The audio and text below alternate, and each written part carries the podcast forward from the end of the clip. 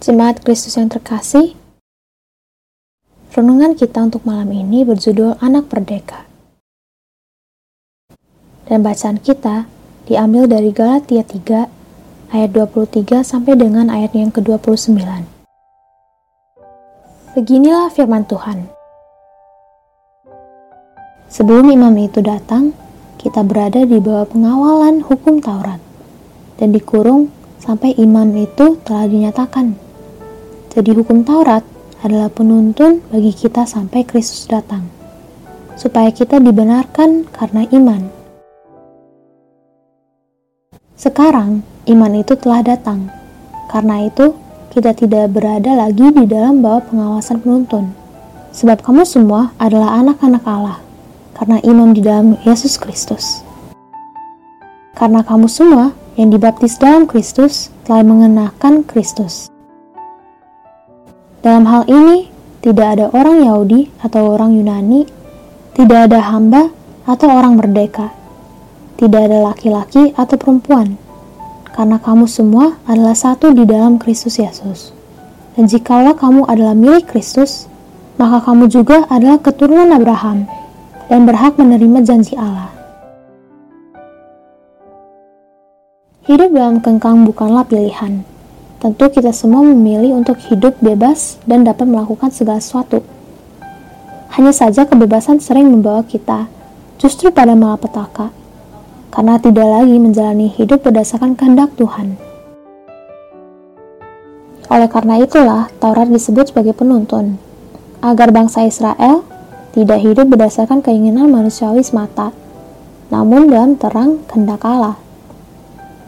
Bersyukurnya kita saat ini karena Tuhan sudah menganugerahkan keselamatan yang membuat hidup kita tidak lagi pada kengkang, namun juga tidak hidup dalam jalan yang salah. Merdeka dalam Tuhan tidak sama dengan merdeka sesuai dengan kehendak kita. Merdeka dalam Tuhan adalah tidak ada lagi sekat-sekat yang memisahkan dan membedakan kita dari sama. Semua sama berharga di hadapan Allah. Merdeka dalam Tuhan juga berarti kehidupan yang penuh dosa dan kesalahan sudah diampuni, dan kita diundang untuk melakukan dan menjalankan hidup yang penuh kasih. Oleh karena itu, kita diajak untuk tidak lagi membeda-bedakan. Kita dipanggil untuk menjadi pribadi yang inklusif dan terbuka bagi sekitar, sekaligus hidup dalam pengampunan dan kasih. Pernyataannya, mampukah kita untuk ukuran manusia tentu tak akan mampu, karena kita masih hidup dalam kelemahan dan keterbatasan yang akan tetap ada sepanjang hidup kita.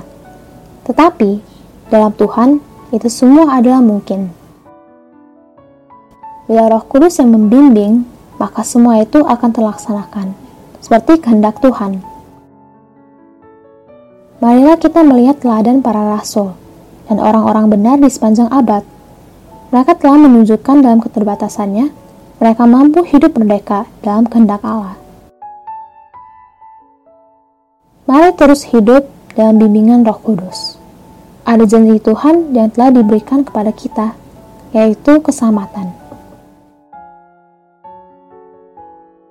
Demikianlah renungan malam ini.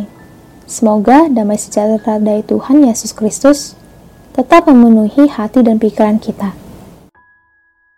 Amin. Jemaat yang terkasih, mari kita bersatu hati menaikkan pokok-pokok doa yang ada dalam gerakan doa 21 GKI Sarwainda. Mari berdoa.